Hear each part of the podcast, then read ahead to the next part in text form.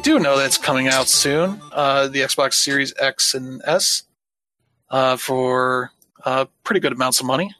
Mm-hmm. Uh, you've probably already got yours uh, reserved if you wanted one.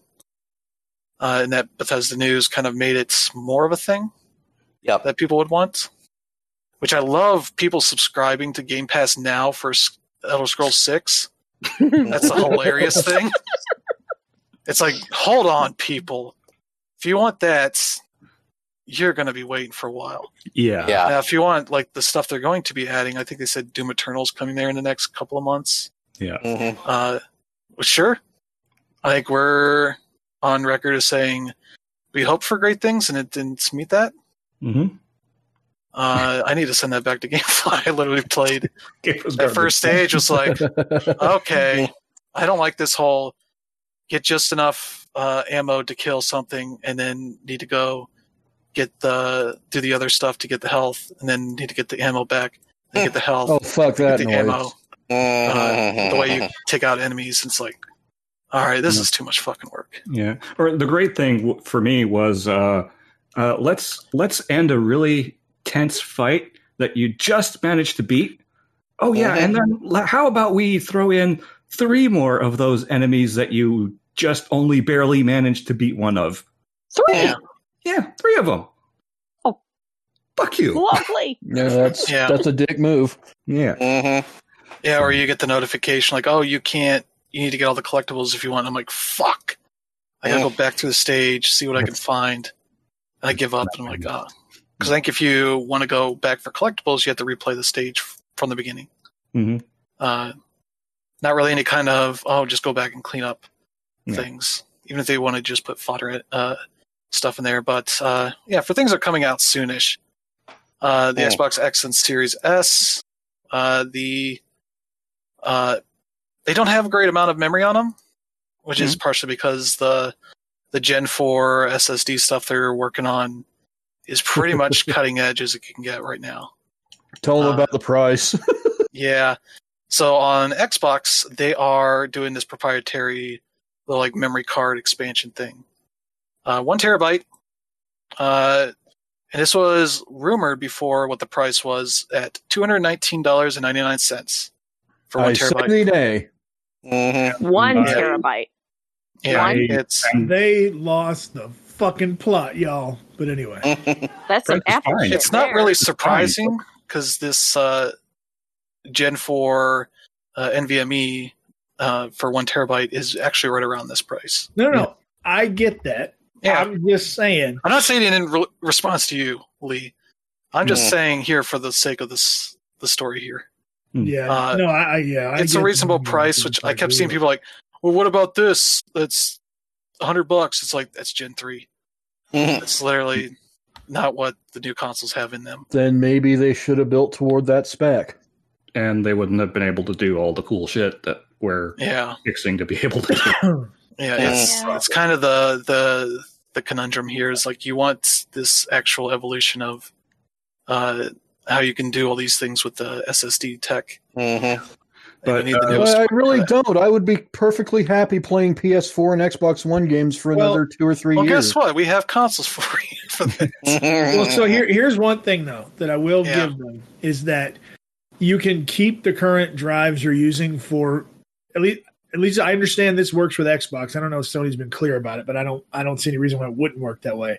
Yeah. Where you can just basically use extendable storage, sort of like um, as cold storage, basically download because you can't run the games from. You can run the previous gen stuff yeah. like Xbox One. anything or- that doesn't have the upgrades for yeah, the anything that doesn't hardware. need that new hard drive to run properly. But what you can do is, if you know you got a big ass like f- you know four, eight terabyte drive, whatever, Hey, you can download me. all the games to that, and then just swap them into the internal memory, and they'll run that way. So you at least have you know, so to speak, cold storage. Now that's yeah. fantastic. Can they automate that in any way? Uh, Um, I don't think we've seen that yet. Like maybe have a swap file or something on the on the internal drive. I mean, that Hmm, seems like yeah. something that could be that could be pretty easily done. If, uh, yeah, Yeah. Yeah. but That would be my solution anyway. Well, one thing Yeah. I'll point out though is we're very early in Gen Four right now. Uh, Intel is have not even just getting themselves off on board with Gen 4, and they won't until Tiger Lake comes out in the next couple of years. Uh, so it's basically once the PC platform adopts Gen 4 widely, Mm. you're going to see prices for Gen 4 SSDs come down a lot, Yeah. as they did. And that's kind of where Sony's strategy is probably a bit better on Yeah. this because they were So- just letting you put in the NVMe drive. Yeah, uh, they have a assume in some sort of slot. yeah. There's a uh, little slot on the back. Uh, you just pop open and stick in. You do have to put Yeah. in, but That'll be a little bit easier in the PS4 where you have to pull out a tray for that. yeah, stuff. yeah, Uh, Yeah. so that wasn't hard either still way. worth it. yeah. Yeah.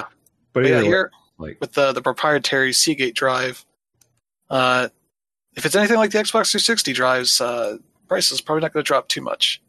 Yeah. uh, but I don't think Seagate is going to be the only ones that make these, though. Uh, at least for now, that's For what now, they've probably, announced. Yeah, Hopefully, they get more, so there's some actual like turnover in uh, product Hmm. uh, in options. Uh, at least they didn't pick Samsung. Samsung's like the the high end of the SSD. That's SSD what tech. Picked. Yeah. Uh, which is good for the internal. Uh, uh, when it comes to the external, uh, Sony said they're going to have uh, a list of stuff they've tested out to say, hey, these these work well with this stuff. You could probably ignore it and be okay, uh, but it would probably affect things if it's not. Uh, if you put one of the Gen threes in, It's plausible deniability, so they can't just. not allow you to put to use it. yeah, it might be. They might have something that's like, hey, you fucked up, you idiot. Yeah, Get this return and get a spend a little bit more money. Hmm. Um, You but can yeah, have the that's console yell, "Oi, cunt!" at you yeah. and tell you did it wrong. but yeah, that's uh, that's at least uh, what Microsoft's whole thing is for now for storage. yeah. Uh, I'm sorry, but if you need more than a terabyte of space on the launch day of a console, you're probably doing it wrong. yeah, Well, maybe But- that's that's part of the reason for the shitty launch lineup. Maybe, Yeah.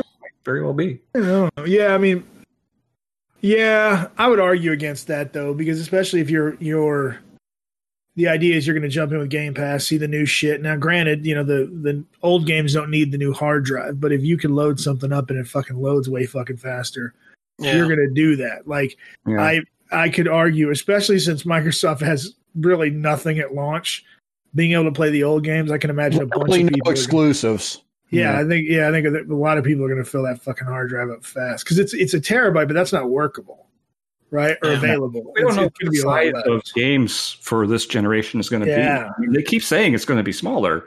We don't know that yeah. yet. I think we've seen. Yeah. They I don't don't even believe suggest that. Like, what is the basis of that claim? Well, after having starting to work with Unreal uh, and realizing that every time you want to put a texture on a particular object, you need a different copy of that texture if it's going to be at all different.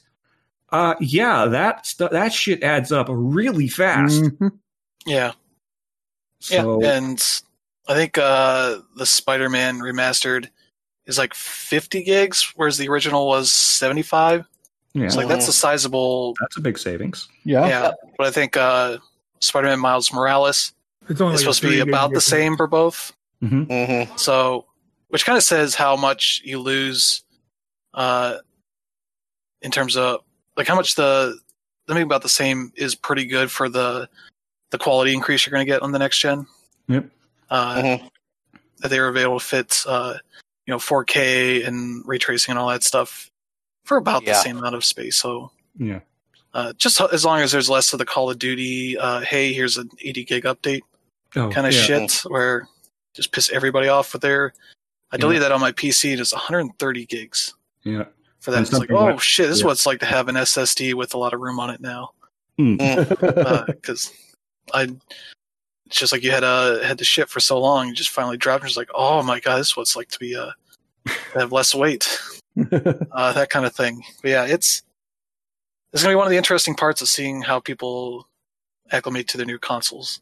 Yeah. Mhm. see how quickly you can get to that because like the the PS4 and Xbox One kind of had a lot of space uh, for what we were used to at least Yeah. uh, for what those needed. Uh, that would be that was another matter updates. entirely. yeah when you could either put in a new hard drive in the PS4 or get uh, external drives that kind of stuff. But Yeah. that was kind of a fun thing. to be like, how much can I actually fit in this space? Hmm. I was like, it's a pretty decent amount. And then the game's got huge. Yeah. Mm-hmm. So let's Or see if how you're really go. crazy, you could upgrade the internal drive on an Xbox One. I've seen that. Yeah. done. Yeah. Um, How Yeah. crazy? Well, screwdriver and a guitar pick. I've got those. Mm-hmm. I've seen that that uh, I'm curious now. I've seen that stand on the Xbox Series X uh, is attached pretty well Mm-hmm. uh, to it. So people are like, "Oh, if I'm putting it on the side, it's going to look weird." With a stand that's not even used for anything attached to it. Uh, so yeah, I don't know how you're going to open that thing up uh, easily. No, So it kind of looks like you would be able to kind of uh, un- unattach the uh, uh, the grate on top, and it would like be able to peel off the case a little bit. mm-hmm. I don't know, but Yeah, they're gonna make the it side hard. panels come off. yeah, Well, But yeah. there will be day, day one ta- teardowns from like iFixit and all, all these folks. Yeah. So I actually I just- think it looks better without the side panels. yeah, that could be f- a fun little mod to do. Hmm.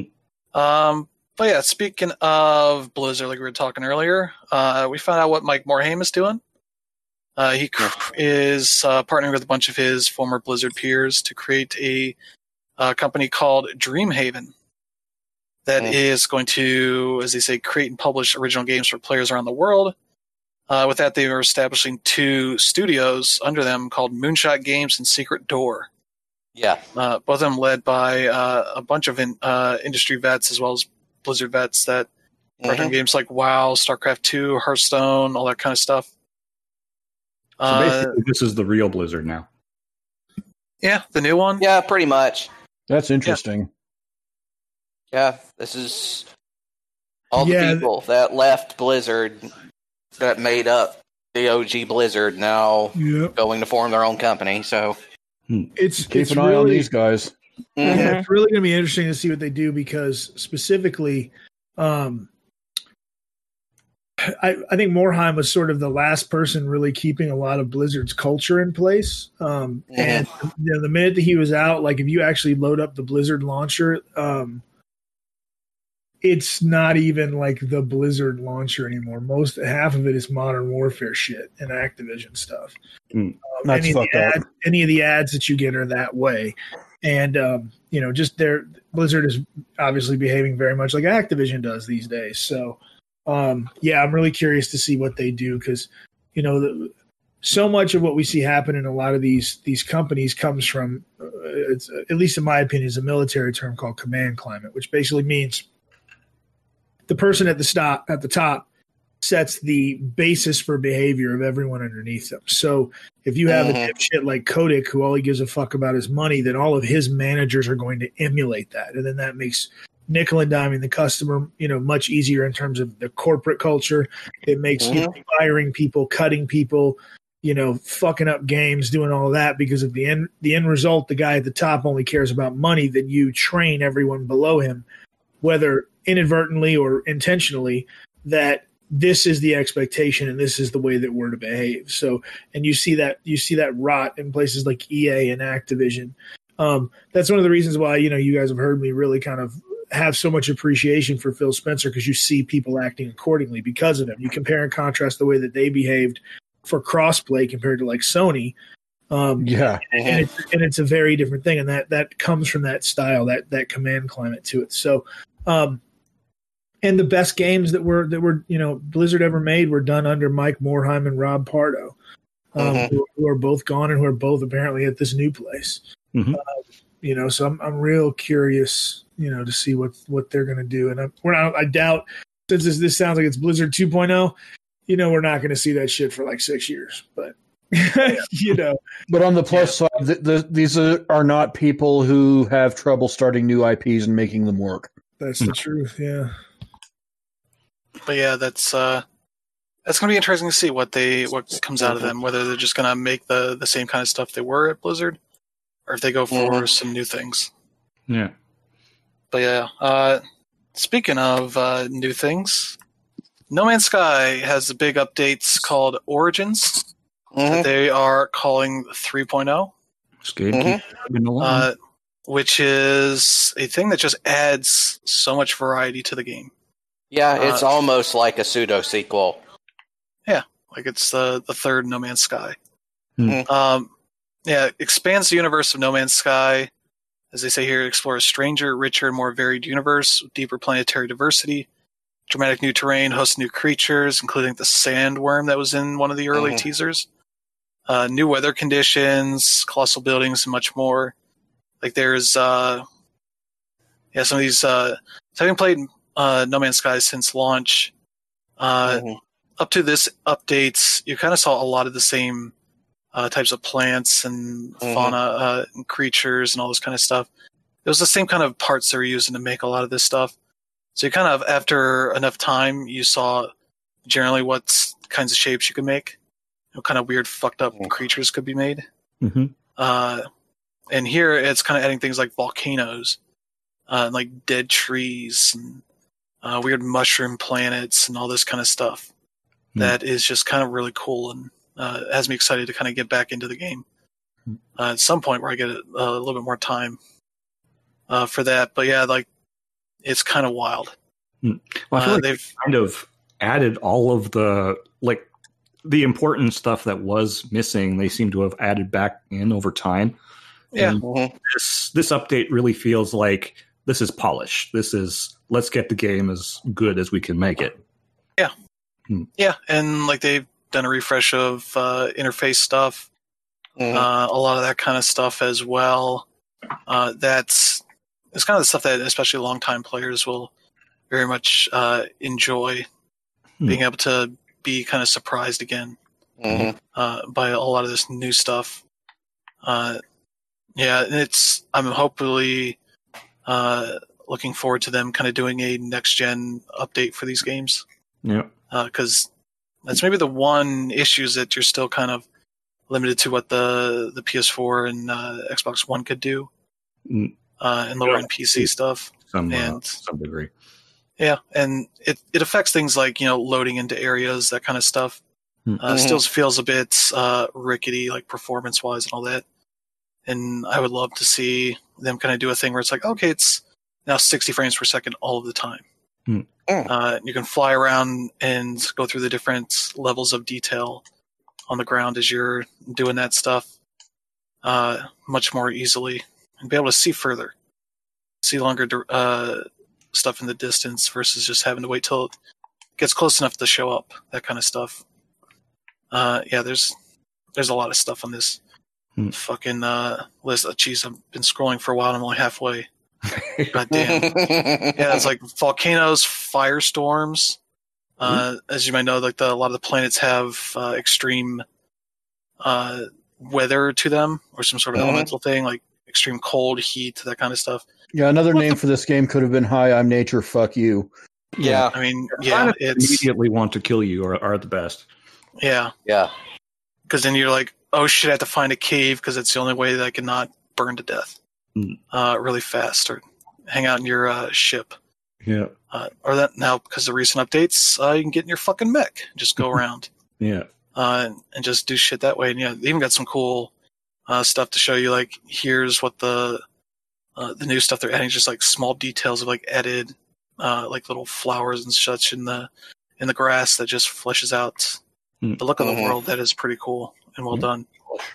So yeah, that's uh that's No Man's Sky. There's way too much in this fucking update. Yeah, These people are ridiculous. And this is free content, by the way. yeah, Yeah. I gotta Yeah, tell you, the people, uh, the they've really kind of did a mea culpa on the game after its original release. Yeah.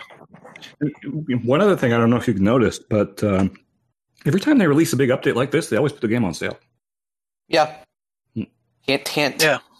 People, I see people are like, how can they keep working on this? Like, because they sell a lot of fucking copies. Yeah. yeah. Uh, people buy them on the other platforms. Yeah. Yeah, they bring people around like nobody's business. hmm Yeah, because now that you can play with you know a few of your friends, you know people can do that. Jesus Christ, they added fucking insects. Fuck this game. hmm Fucking giant insects that fly around. God damn. hmm I'm blowing those planets from orbit. Uh, fuck that. Okay, so uh, this next one is uh, a Pat thing. He was talking on Let's Weekend that potentially like Virtua Fighter Six maybe got announced or something weird. Yeah, we didn't get any more information for it over the weekend, but um, as part of Sega's ongoing streaming over TGS week, um, over TGS weekend, they um, they just made a passing announcement that for the 60th anniversary of Sega, um, they were going to be um, reintroducing Virtua Fighter um, as an esports brand, and it makes a ton of sense because Virtua Fighter was one of the original esports, really, if you think about it. Mhm. Um, they didn't say anything more about it, whether it's Virtua Fighter Six or whether it's a a full franchise reboot or what. But um, it's in the works. It's Virtua Fighter, and um, I guess there's more information to come whenever they're ready to talk about it. But Yeah. um, Yep. That was definitely one of the highlights of my week. And really, um, if you haven't watched Sega's stream at all, um, it was just really good the whole way through. So, um, if you like Sega games, if you like Atlus games, um, just go into the stream archives of those and poke around because you're going to find something to like out of it. I'm Mhm. positive. Yeah. And Yeah. maybe uh, follow Yoshinori Ono on Twitter if you have. Yeah, he was pretty quick with the uh, um, celebratory response to um, to that announcement. It makes me wonder if that's kind of where he landed yeah. because Hey, if he could do for Virtual Fighter what he did for Street Fighter, oh man, That could be hopefully, Mhm. but he would have to be able to do it without compromising the gameplay mechanics because I don't think yeah, um, I don't think Virtua Fighter players are as forgiving of sweeping changes as Street Fighter players have gotten used to over the years. yeah. Mhm. So, Yeah. um, but I would assume he is a big enough fan of Virtua Fighter to know what he can fuck with and what not to. yeah. hopefully, And he's or hopefully he's just on a tight enough leash that um, that it doesn't matter. Yeah, yeah. So who knows what the fuck is going on with this? Yeah. A little bit of Akira looked like it could be like a next gen thing, Yeah, uh, well, I- but also I'm sure whatever it is will be next gen. There's Mhm. um, just by virtue of the development cycle. Um, yeah, this least does not look like something that is very far along. yeah. Whether it's like a new game, next gen game, or something old, kind of brought up to the next gen consoles. Who knows? Uh, I don't think it could be that, honestly. Mhm. like a I think remade would version of one of those old games. No, well, um, I as much as I love the first three Virtua Fighter games, I also think they're too um, mechanically outdated to actually stick today. Mhm. And then if you take Virtua Fighter 4 all the way up through 5 Final Showdown, all of those games represent kind of an ongoing singular thought.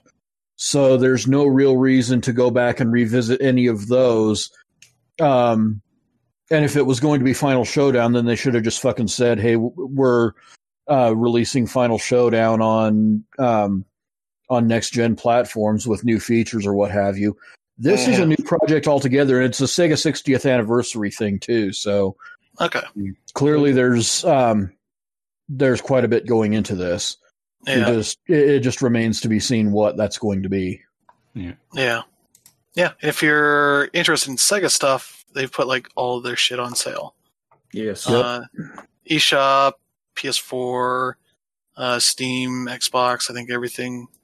Should be able to find most of it out there. I can't get to it another? right now. Would you be able to tell me if Judgment is on sale for the PS4? Uh, let me see real quick. Oh yeah, searching Judgment on Google will do exactly what I want. uh, Judgment game. Okay, that'd be a little bit faster. There we go.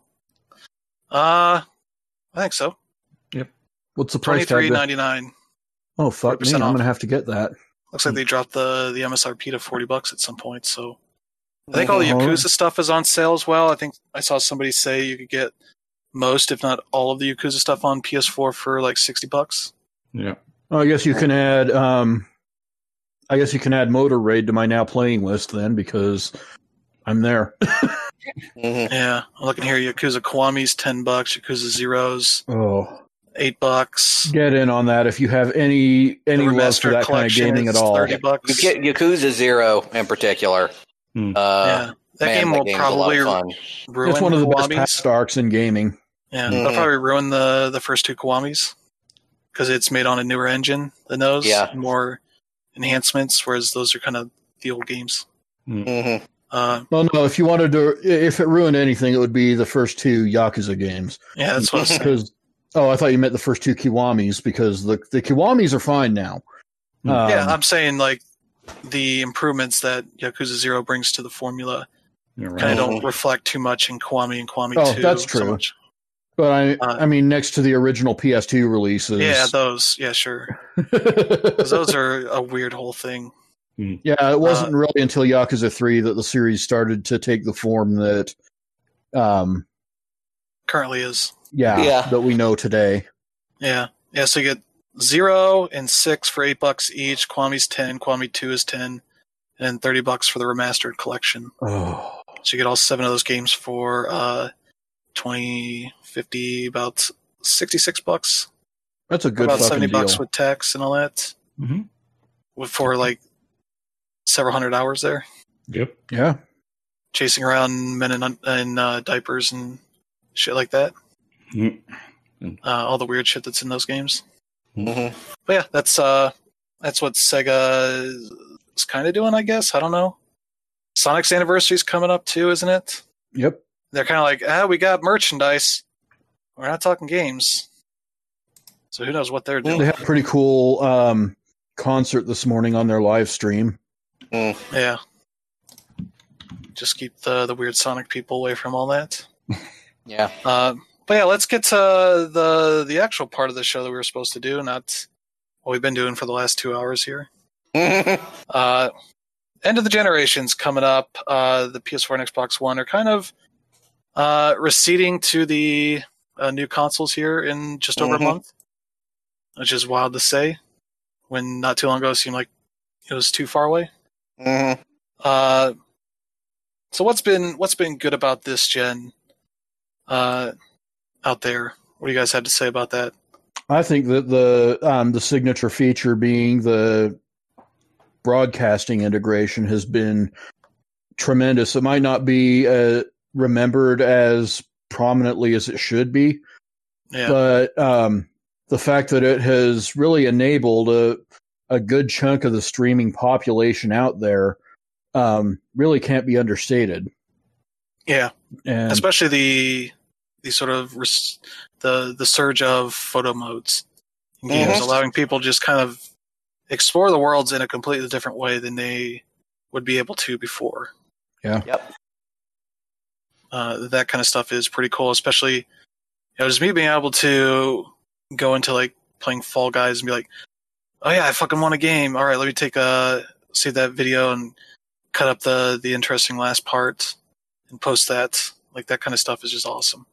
Mm. Uh, the quick editing features you get on the consoles is uh, pretty well done. and those are only going to get better. I, I can't wait to Oh. see that. Yeah, Um, I would say probably, at least for me, is uh, formerly niche products sort of, sort of actually like becoming a big deal all of a sudden. Like things that, like I think uh, NieR Automata, for example, is a really good example. Um, Yeah.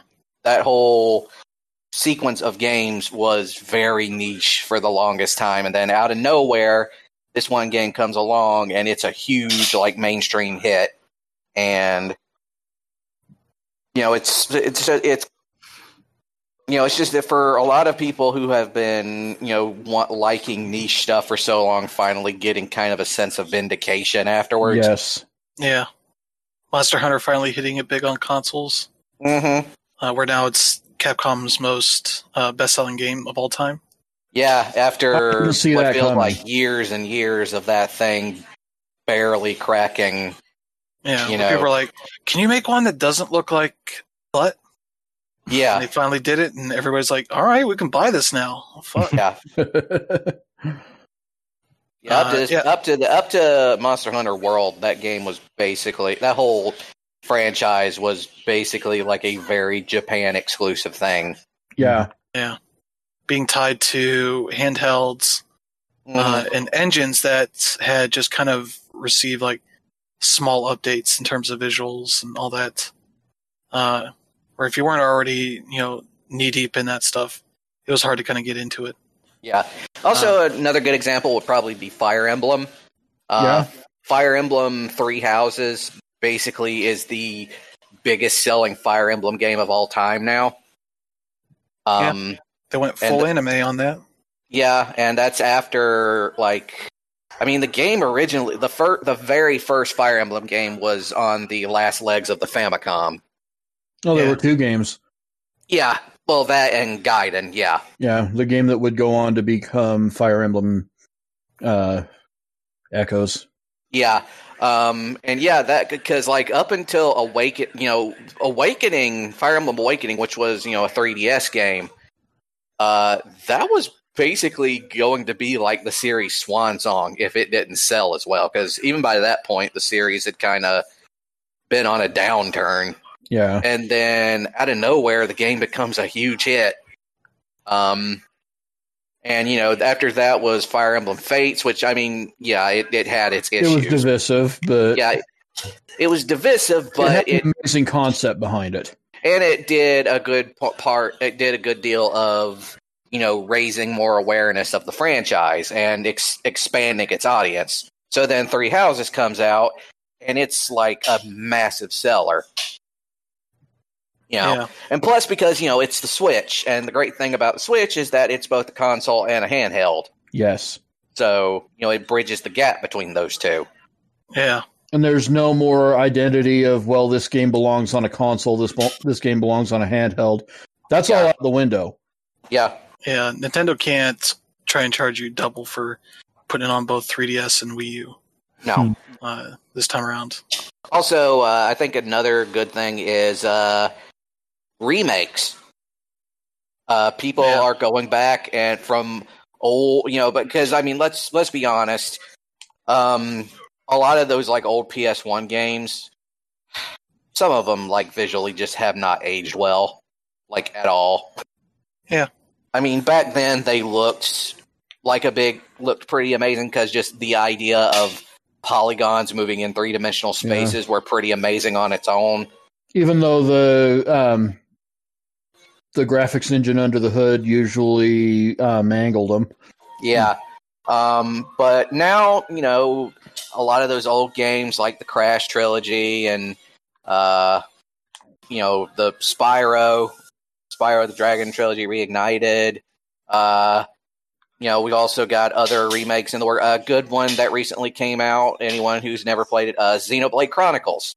Yep. Uh, they remade Xenoblade Chronicles, basically. Uh, they updated the graphic models, they touched up a bunch of the textures, redid a lot of the animation, did some re-recorded versions of some of the music, and they even added a epilogue section that is essentially an entirely new content. So, you know, Xenoblade was one of those games that sort of became a huge cult classic, and but that very few people actually got to play, and some people would credit with kind of single-handedly rebirthing the entire JRPG genre out of what seemed like uh, years of malaise. No, the action Um, side of it anyway. Yeah, and uh, yeah, so it, you know you can play that now, and then of course the other like really big example is Final Fantasy VII remake, which is not a turn-based RPG; it is an action RPG, but its battle system is so uniquely intuitive that it kind of bridges the gap between the two. And uh, also, it does some storytelling things that are really amazing. Um, because Final Fantasy VII Remake isn't just a like shot for shot remake of the original game.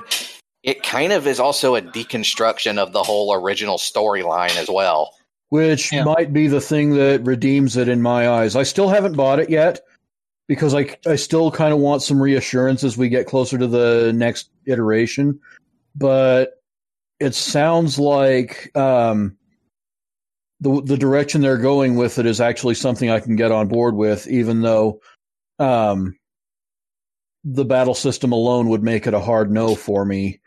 Um, yeah, this isn't like the the battle system in like Kingdom Hearts where you know there's a lot of button mashing involved. No, it's a lot more intuitive than that. no, that's not the problem. I um, You're just Like- hardcore turn based. I know. Well, that too, but the fact that it's not really trying to be a shot for shot remake and in fact could be evolving into a brand new um, Timeline. concept uh, surrounding the Final Fantasy VII cast Mhm. uh, pretty much absolves it of any any perceived obligation I would have for it to um, to represent the original gameplay. Yeah. Like the thing is, if you've paid not trying to replace the original game. This isn't. It's not like this is from now on going to be the game we think of when we talk about Final Fantasy VII. yeah, Um, this is something else entirely, and so that you know that calmed me down a lot. yeah. Don't get me wrong. A lot of the elements of it's you know story wise and visually are all still there. well, yeah, because it has the same starting point. Yeah, the difference is that some things start to happen about sort of the midway through it, and suddenly it kind of puts a whole perspective on the new perspective on the story, and sends it in a different direction. And keep in Mhm. mind, this is all before you end up leaving Midgard. So Yep. And by the time you do leave, all bets are off. yeah. Um. So yeah, that's good shit for this generation. I'd also say probably the other good thing about this generation is uh probably game video games kind of grew up a little bit. Yeah, Yeah. Um People that played them apparently haven't. well, Yeah. a lot of them obviously not, but the industry has matured a little bit more and is a little bit more sensitive to things that they you know previously were not. Hmm. Now, granted, there are some other issues that they should probably start paying attention to, and we'll get to those in a second. But Yeah. uh, as far as things like uh, you know the way women are portrayed and uh, you know certain ways storylines are written and things like that just in general also uh, another thing that's sort of become more is people are now paying more attention to like actual working conditions yes. In the industry so that's another thing um, people are actually talking about forming a game designers union so That can't Yeah. happen soon enough. Yeah. So that's uh the good stuff as far as I can. I have one to add to the the good Yeah. of this generation, and that's uh, uh, game development has become more accessible than it ever has. Yeah. Uh, we Yeah. have a wealth of tools now with uh, Unreal, Unity, CryEngine, Amazon Lumberyard, whatever your engine you want to use. A lot of the times you can get a hold of it for free and build your game, and uh, uh, you can get it on Steam now. Uh, better or worse. Uh, a lot of times that's worse. Yeah. Uh, but you know now you also have you, Gilson P. Pontus. Uh now we, we also have a uh, a path to the consoles, which is a lot less restrictive than it used to be.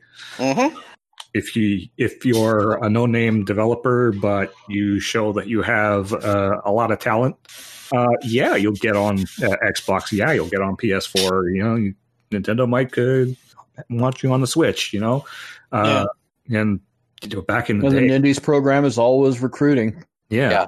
So And uh, I mean, now you know, think of like some of the most defining games of this generation are largely one man projects. Hmm. You know, think Yeah. like a like uh you know like Stardew Valley, for example. Now, the problem I still run into is that I just can't code my way out of a wet paper bag. Oh well, join the club.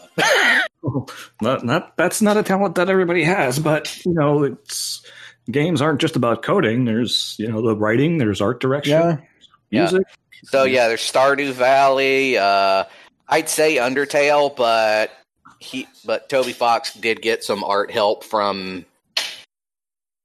at least one or two people. But I'll I'll still put it. Uh, hell, the whole Five Nights at Freddy's franchise is literally just one dude. Yeah, Yeah.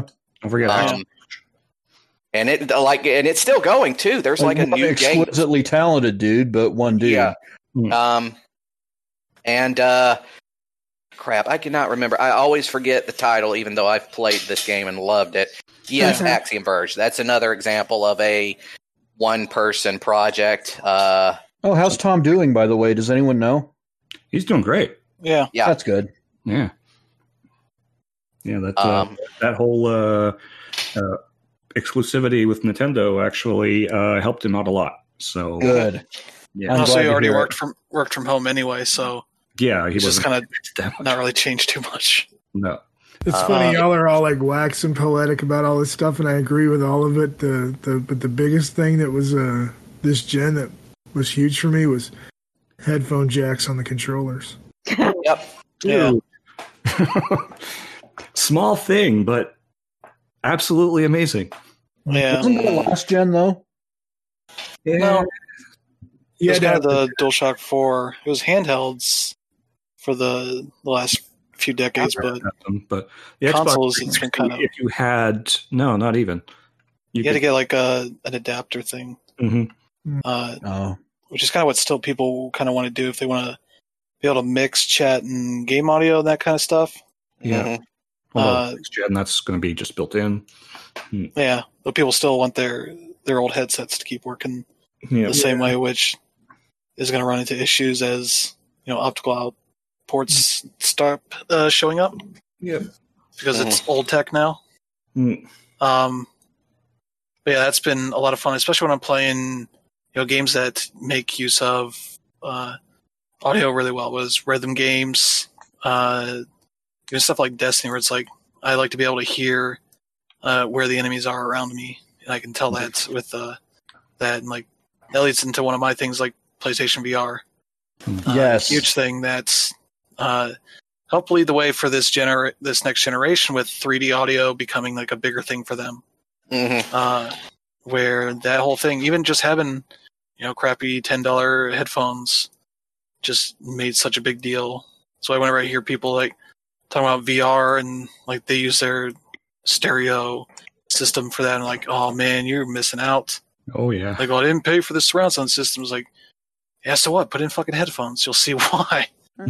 uh, your your surround sound isn't giving you full 3D audio Nope. uh, for that, and just the the wealth of options you get in those games that free you up from just having a fucking cursor on the screen as your only way of interacting with the world. Even Skyrim, it's an official version of Skyrim where being uh, over encumbered doesn't really fucking matter. Yeah. You just can't do the big teleport. You just do like instead of like teleporting twenty feet ahead of you, you teleport five feet ahead of you. dude, I have had Skyrim VR just sitting there on my um on my hard drive gathering digital dust for Yeah, ages. You can I- also dual wield your attacks. So Mhm. you can have two different spells in your Oh, hands, or aim them independently of each other. Hmm. Okay, or does that not matter?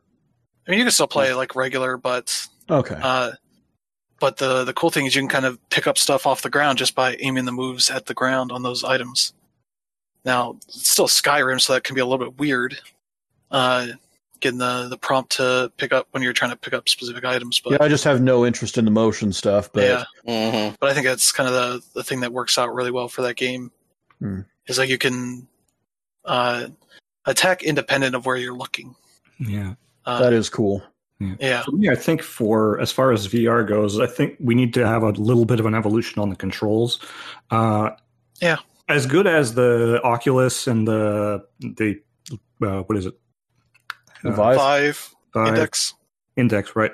Uh, their controls are you're still holding something in in each hand, so it doesn't Yeah, doesn't quite feel right. I, I think when we get to haptic gloves, and that's that's coming, yeah, uh, we're going to start. It's going to really open up. I think. yeah. Yeah. Though at least for now, like the the newer controllers have sensors on them, so they can tell like when you're gripping and when you're not.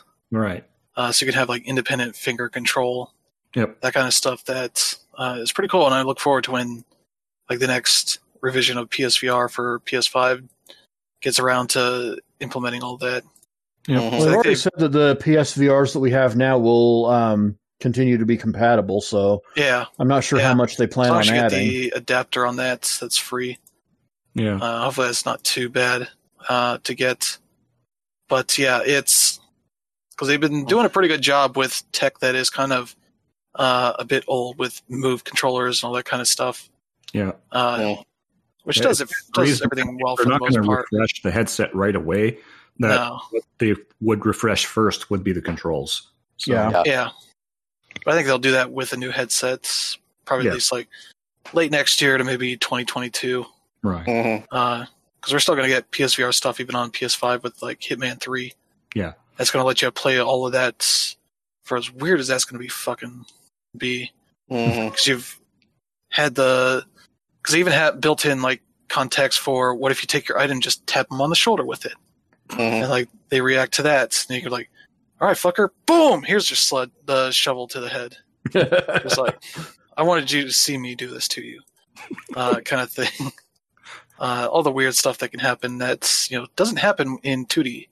Yeah. Uh, where or spear him with the blade of the shovel. Yeah, maybe I don't know, but yeah, it's uh, VR just does so many cool things. Like just playing Superhot VR, and you're like, oh, this is the fucking Matrix. this is finally a Matrix game. Yeah. and it's so fucking awesome just have to actually dodge the bullets that are mov- Mhm. slowly moving past you and then just fucking throwing shit at them to take them out uh, Right. yeah vr is just incredible and i also just love that this gen supports games more than it did last gen Mhm. Because like xbox had the the 4 meg limit for updates Yeah. which later on in the gen just became a, an issue. Right, they come up with that weird like whole back end.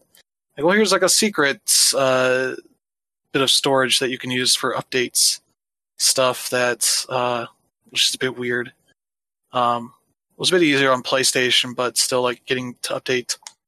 Uh, you know, when the system was off and all that. Now it's a lot easier to update games, uh, get things going. Storage is still an issue because games are still fucking huge at Mhm. times. Like Destiny 2, every time I get an update on that, it's like, oh my god, what do I have to del- delete to get room for this that I'm not going to play anyway? I should I would just say game. delete Destiny 2 and cut your losses. Yeah. Yeah. But yeah, then you get. But I think they've said their upcoming update for Beyond Light is going to shed a good like 30 to 40 percent of the file size. I'm like, ooh, Wow. Hey. uh, Warframe's going through that now, where they're going to potentially cut it down by a good like 10 to 15 gigs Hmm. uh, on the install. So like games are able to update in wild ways. You get stuff like No Man's Sky, where it just they just keep working on that game Mhm. refreshing it every few months uh, with new contents, or you get you know the free to play stuff that just continually evolves over time. Yeah. Uh, you know, you don't have to move on from games Mhm. this gen if you don't want to, Yeah. uh, and that's big compared to last gen, where it's like, oh, here's the one game for this month that you probably want to check out, and then we'll get through that, uh, play the multiplayer or whatever, then get ready for the next game. There's still some of Mhm. that, but people are just playing these free to play games, and that's all they want to do, and not having to pay any extra money for that. I don't care uh, about pretty cool. stuff, but I, I appreciate the fact that there are games that people can play and then continue to play through the generations shift. That that's very PC. Um, it's about time it came to consoles. Just because a new set of hardware comes around doesn't mean you shouldn't be able to keep playing something that you really like. And that's part Yeah. why, you know, kind of seeing what what Sony's pulled with, you know, the Spider-Man shit really fucking irritated me It's- Mhm. uh, and w- that's not a conversation for now, but I, I really have to applaud a lot of these um, developers, and, and I really got to go back to like Microsoft's stance. Um, not trying to be like pro Microsoft, but to just to set up this entire generation, and then you know try to do something with some of the previous stuff, and saying you know we will, this can be the you know where you play this stuff is just we've needed something like that for so long and being a guy that plays on PC like it's it's long overdue for the consoles to get to this and that's why I'm somewhat disappointed like we we know so little from Sony about what is going to work what isn't how this stuff transfers over what you know um Sony seemed to be really keyed into this idea that like well we'll just you know we'll do the generation air quotes you know um Three exclusives. yeah and it's Mhm. And one of them's a remake of a of a seventh gen game. Yeah. So you know, again, and not not saying that to bag on them or, or anything like that, but I am. it is okay. it is one of those things where you're just like Jesus, man. Like the the differences between the two are so stark that it's really kind of it's kind of crazy. So, and I think, and I think it, at least in that regards, what Microsoft is doing is healthy. It's healthy for smaller developers. It's healthier for bigger developers. Like you even see a, a, company like Blizzard, you know, they're doing Overwatch 2, but the big thing that they've said is everything that you did in Overwatch 1 will transfer over because they realize like you have these people that they're invested. They're invested exactly and and they want to continue to play the stuff that they like. And you mm-hmm. can't be mad about that, you know. Yeah, especially if you're not changing that much about it. Mm. For a sequel like Overwatch 2, where it just seems like they're kind of layering on new things yeah, uh, that works for it. update and that kind of shit. Yeah. Yeah. Now, uh, I guess we got we should move on to the bad parts of the of the generation, and I'll start. we'll be here all fucking night. surprise mechanics, loot boxes, uh, gambling mechanics. Mm-hmm. Hmm. Yeah, I would yeah, say this was really where that sort of thing met- metastasized. Metastasized yeah, microtransactions as a whole have been just absolutely awful. Um, yeah, yeah. unmitigated disaster. The and and I think the the greed that we've seen is just stunning. Um, the and, absolute just moral and ethical apathy. putridness of the AAA part of the industry. Hmm. Yeah, just. Well, we always knew they were sacks of shit. Yeah, it's just this time they showed that uh no, they really do not have any actual uh scruples. No, they have none. Absolutely yeah. none. Yeah, when you see like NBA 2K and Call of Duty being like two of the most popular games every year, selling huge as well as having tons of microtransactions, then going into next gen saying like, all right, we need 70 bucks for these games. Yeah. And mm-hmm. seemingly like doing the exact same things they're going to do anyway. It's like, you know, you guys don't need to charge more. You no. make enough off the microtransactions and such that's you're just killing it anyway. But they know that people are going to buy those games anyway, so why not get the extra ten bucks off of that? Uh, another bad thing is uh, games releasing way too early. Yeah. yeah. I wrote a whole thing on that not too long ago. Mm. Yeah. Um, we it, now have it undermines in- yeah this entire push that the generation started with, where we tried to assume our um, you know consumer rights to own what we own, and it caused the Xbox 180 and all that. And yeah. then none of that means shit if we're going to be buying games at the point of sale and coming home with Assassin's Creed Unity. Yeah. You know, that's or, that's the the games are, yeah, that's Master the state the games collection. are going to be um, be in once the update servers are taken down. So yeah. think about that. Mm-hmm. Like really, really consider where you're putting your money because yeah. um, just because you own a hard copy of a game doesn't mean it's a copy you're going to want necessarily. Yeah. Another yeah. bad thing that came up this generation the gaming culture turned into something horrifying. Yeah. Yeah. I mean, don't get me wrong. That shit has existed as far back since the Xbox days in one t- in one way or another. Yeah, uh, but, but we weren't ashamed to start a new job and say, "Oh, in my spare time I play video games." Yeah. And then all of a sudden, this small bit of drama happens between an indie developer by the name of Zoe Quinn and a person claiming to be her ex boyfriend. And it somehow taps into a very dark, very scary part of the gaming world. And it spreads like a virus. Yep. Hmm. Yep. And luckily, like developers haven't generally been afraid of them. No, most, to... more often than not, they've simply completely ignored them, or in at least one or two instances, basically flipped them the digital finger. Yes. Yeah. Especially when, uh, Sony doing the like Horizon Zero Dawn not being afraid to put women at the front of their games.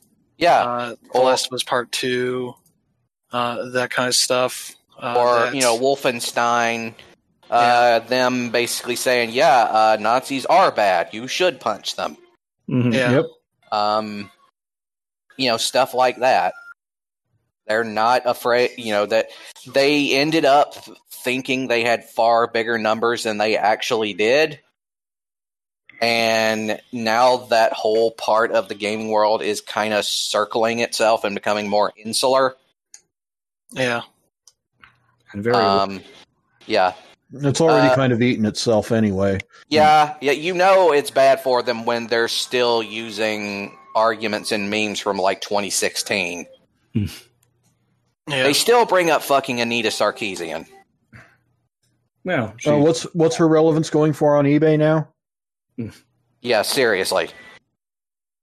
Like that whole feminist frequency thing doesn't even exist anymore. Yeah, she's doing something new, which seemed pretty cool. It's like a uh, a gaming hotline, like therapy kind of thing. Yeah, That seemed pretty cool. she actually, you know, and it turns out a lot of her critiques were 100% on point, Yeah, and they kind of proved it. um, yeah, Yeah, I mean, kind of fun going into hbomberguy's stuff. mhm, To be into this part of that that I hadn't seen really yeah, of what kind of chuds these guys were that were trying to uh, make a name for themselves and money off Mhm. of that on YouTube. yeah. And it's like, yeah, they're all fucking idiots. Yeah. Um yeah. Uh let's see, what else? Um we covered surprise mechanics, we covered uh unfinished games going out. Um shit. I for you. Was that? Um, adding s- adding microtransactions and stuff to games that have already released after the reviews have gone out. oh yeah, Activision kind of pioneered that little shit, didn't it? Mm-hmm. And the Forza stuff. Mm-hmm. Yeah.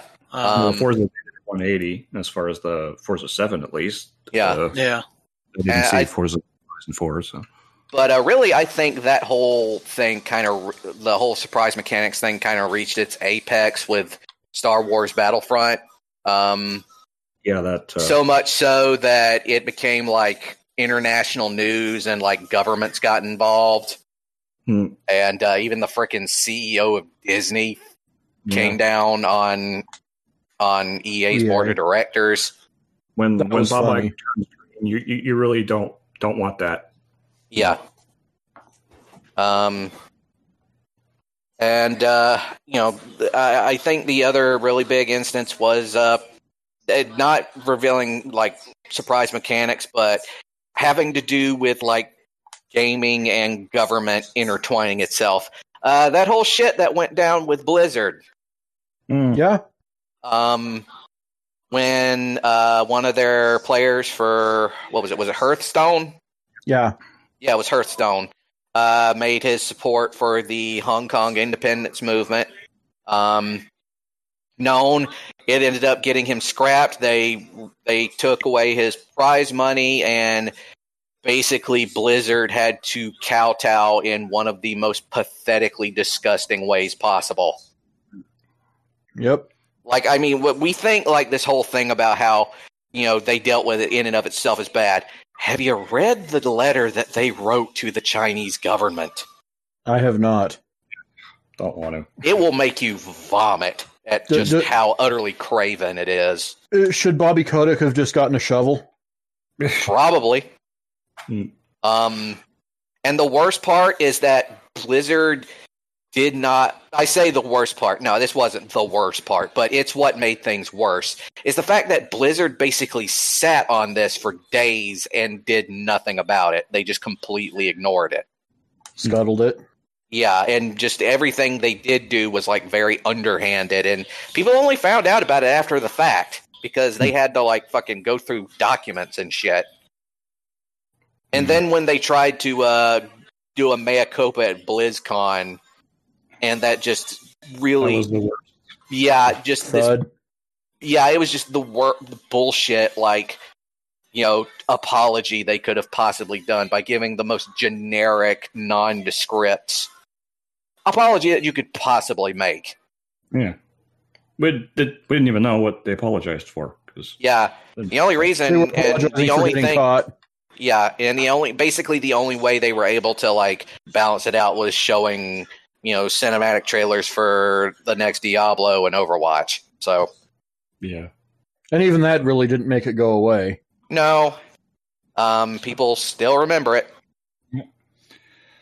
But hey, all the but hey, all the good Blizzard people are over at Dreamhaven now. So yeah, Let's see what they do. Yeah, I think I think the most disgusting thing about this, the, the bad thing about this generation, I think, is really laid bare how greedy and craven some of these these companies are. That Yeah. that's the biggest thing that I took from it. But in truth, it's not so much a thing that stands on itself. It's just a sign of. Fuck it, I'll just say it. It's a sign of late stage capitalism. Yup. Like all of this shit here, this is what it looks like. Hmm. The c- company's growing, getting ever bigger profits while siphoning off as much money from their employees, from their customers, from the government, and, you know, increasingly getting worse and worse, you know, working conditions and crunch times. Hmm. And at the same time, accum- accumulating more and more properties and more and more studios underneath them until slowly but surely they will end up monopolizing most of the gaming market. And that's a concern and one that people who have the talent to do a little bit of programming on their own should keep in mind. Yeah. Yes. Yeah. Oh, so But yeah, there any? uh, I think I have one more. It's kind of the the stagnation of the sports genre. Yeah, Uh, it's because it's that whole annualization thing has just kind yeah, of I mean, it's the same thing that happened with Call of Duty and with Assassin's Creed. You can't put a game of good quality and expect to put it out year after year like that. Not in the modern Yeah. industry. Those types And of I- games require a lot more work going into them. Now you can uh, reiterate uh, um, every year and then make great strides every few years within that framework. But yeah. those are going to have to be really good strides. Yeah, and the problem is with these games is that they've gotten they've started getting diminishing returns year after year, which Yeah, is kind of one of the reasons why they've had to start sticking all of this demand all of these uh quote unquote surprise mechanics into them. Yeah. Yeah, it's also kind of uh, uh, an effect of them kind of being stripped down in terms of competition Mm-hmm. uh, through kind of partly the audience uh, just not supporting competition yeah. in a lot of cases where you know NHL at one point had you know tons of games and then it was down to like 2K and EA, and as soon as the 2K started dipping, the audience just went pretty much straight to EA hmm and 2K just stopped happening because it wasn't selling enough to be worth it. You know, we had competition for NBA, 2K with NBA Live that was actually pretty good for 18 and 19. Uh, in some cases, even better uh, in some aspects, and just people stopped wanting to support it even when it was, you know, five ten bucks on sale Mm. to try to get uh, an audience of any kind there. Uh, and maybe it'll come back at some point.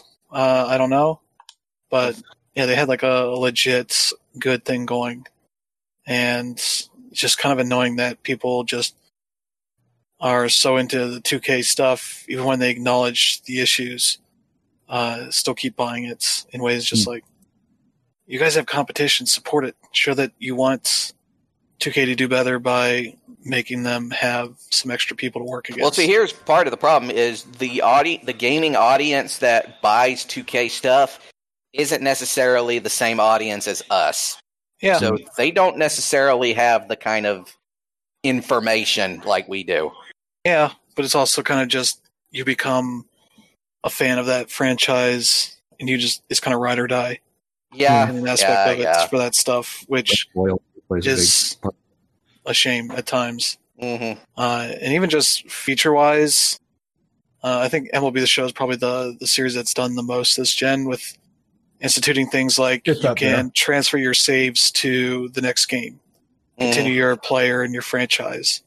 Yeah, Uh, things like that. It's like I've been wanting that for decades, literally, Mhm. uh, and that's finally here. But I wish uh, fans of EA and 2K games push them to do that same thing.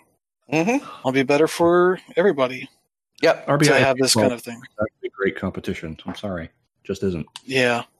Uh, yeah, that's fine because now Sony's going to be their own competition and put it out on every platform. That's Uh, just blows my mind. Yeah.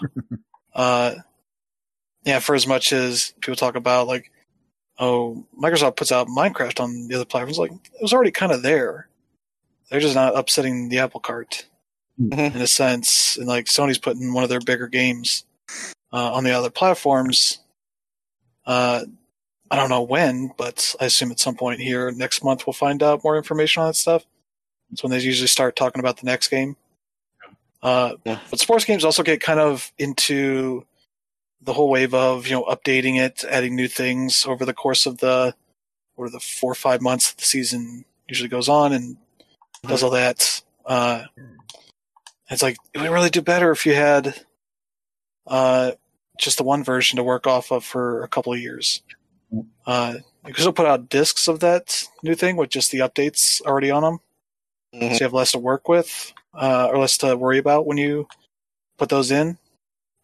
Uh, maybe add some bonuses to it, I guess.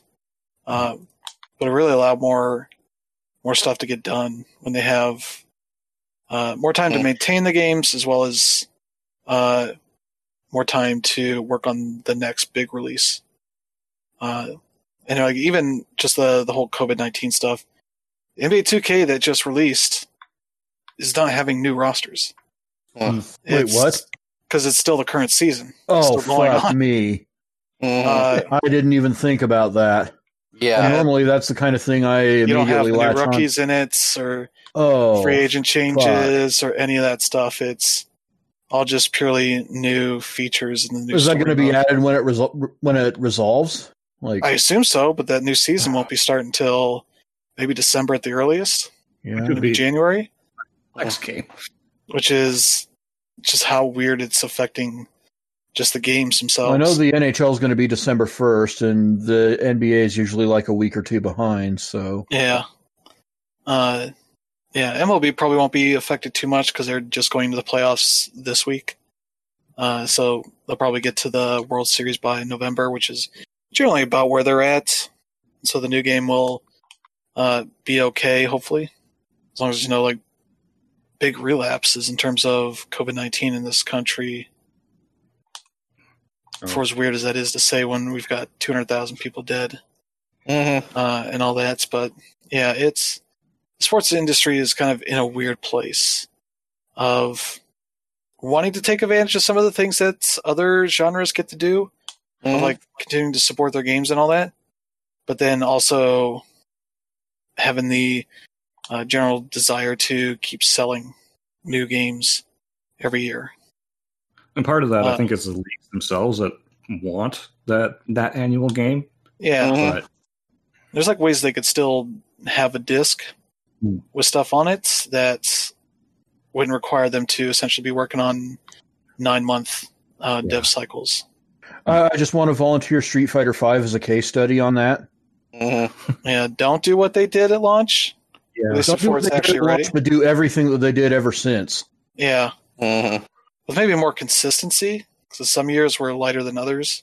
Yeah, Uh, that's like the the one real thing that people were kind of weird about with Street Fighter Five. Is like, well, you thought last year was probably the last year because then it wasn't. nothing really came out much. but- Len Ono left, and Yeah.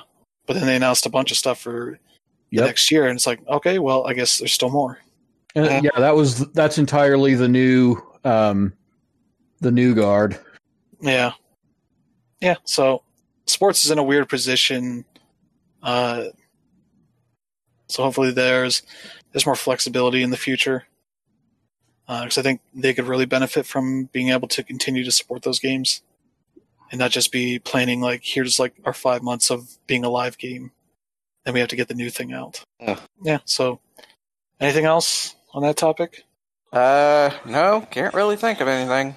all right kind of drew. Yeah. Let's get through this next bit here. Top five games of the generation. I think Lee needs to get going here pretty quickly. So, Lee, how about you kind of talk about uh, what you got for your list. Yeah, I'll just keep it short and sweet. I got Red Dead on there. Uh, I have Overwatch. Um, Witcher 3 obviously goes without saying. Uh, and then Spider Man. And uh, sorry, I don't have the list in front of me. I'm fucking doing this shit off of memory. Uh, what the fuck was the other one? Hold on, I'll tell y'all guys. um, it was kind of a running joke, if I remember correctly. yeah, I like how I'm trying to trying to get me out of here quick, and then I can't even get out of here quick. Uh, Uh, let's see. Well, anyway, Streets of Rage 4 you have on Streets here. of Rage Four, yeah, that was it. Yeah, I, I think there's the, the greatest brawler of all time. In my Yeah. opinion. So, um, yeah, I mean, uh, you guys have heard me rant about these games. You know, for if anybody's been listening to the podcast, they've heard me say why I think these things are so great. So, yeah, Yeah. Um, How about you, Brandon? yeah, because I got a bolt in a minute too. Um, All right. Mine uh, essentially is uh, from this. Uh, one of them would probably be Undertale, simply because that game showed how you can do so much with such with so less. Um, you can make a really effective, really emotional story that can connect with people, and yet your graphics don't have to be like super duper advanced. As long as there's heart and passion in it, it will get a. You will people will gravitate to the quality. Um, uh, I would also probably say NieR Automata on the opposite side of the scale, even though that game does have a, a lot of heart and passion in it. But it also has some pretty good graphics and great art direction, and you know, 2B's absolutely gorgeous ass. I mean, they made it a selling point. I have to bring it up. It's a trophy, I think. Yeah. Um. It's like they say, you're going to be staring at ass for 40 hours. Yeah. Hmm. At least it's a pleasant one. Uh, my next one would probably be. Let's say, I would probably say Fire Emblem Three Houses, simply because it's the game that brought the Fire Emblem games into the mainstream, and also it changed up the formula in ways for the better, as far as I'm concerned. Um, I would also probably point out uh, The Witcher 3. Absolutely, The Witcher 3. Um, and that's because it's The Witcher couldn't 3. get any better. Yeah, it is Best game of the generation. the absolute top of the best game of this generation. Yep. A game that managed to have great graphics, amazing writing, great gameplay, never gets boring, always has something to find and something to do, and it never feels overextended or, you know, or it never feels like it's wasting your time. And my number one is going to be a wild card because I'm not really sure until Cyberpunk comes out. So number one will be TBD for now. All right. And for that, I got and with that, I got a bolt. So I'll see you guys later. All right. All right, Later. take care, Brandon. Later. Uh, Teresa, how about you? Um, I'm gonna say Assassin's Creed Odyssey, even though I didn't play as much of it as I wanted to. Um, it was phenomenal for me. Uh, Yeah. Overwatch again didn't play quite as much as I wanted to, but still put in a good amount of hours on it, and I suck really bad. But it's still, it still deserves a spot there, um, regardless of my sucking. Um, and then Yeah, uh, Overwatch works because you you don't have to be a killer player to, to enjoy the game, and there's there's different ways that you can play it and still have Yeah. fun. Yeah. And people are generally fairly forgiving. Um fairly.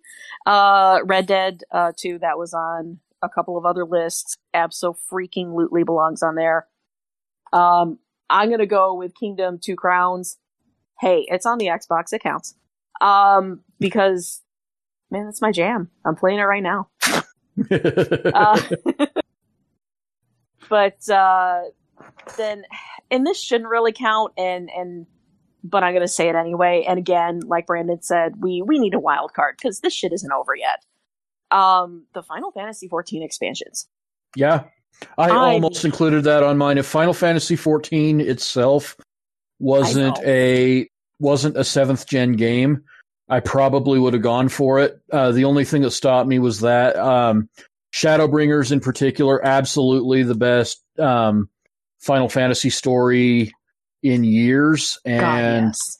and just everything they keep doing with this game is continually um, mind blowing. I'm really looking forward to seeing what Yoshida has in store for us in Final Fantasy 16. Yeah, those those are mine. Um, clearly, I'm not considering Switch uh, a last Yeah, gen well, machine. Well, um, it's like Chris said when we were talking about it before the show. It's, these are the two systems that were um, that are winding down. Yeah, they're so- sunsetting. The the Hmm. Switch is not in any way Yeah. sunsetting. No.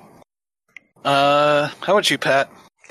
So my list is going to be uh, really personal and really sort of um, in term. It, for the most part, it's going to be in terms of a lot of the meaning of the games, uh, what they represent in the industry, and things like that. So you're not going to see a lot of the the mainstays that we've talked about already. Uh, the first one, and, and these are in no particular order. Um, I just kind of came up with a list um, sort of in a hurry before uh, today before we did the show. Uh, the first one's going to be NHL 19 because the community features they packed into this game, the diversity of gameplay that they included, like this is this is not your typical, um, you know, annual sports simulation. This is. Did we just lose Craig? Uh, no.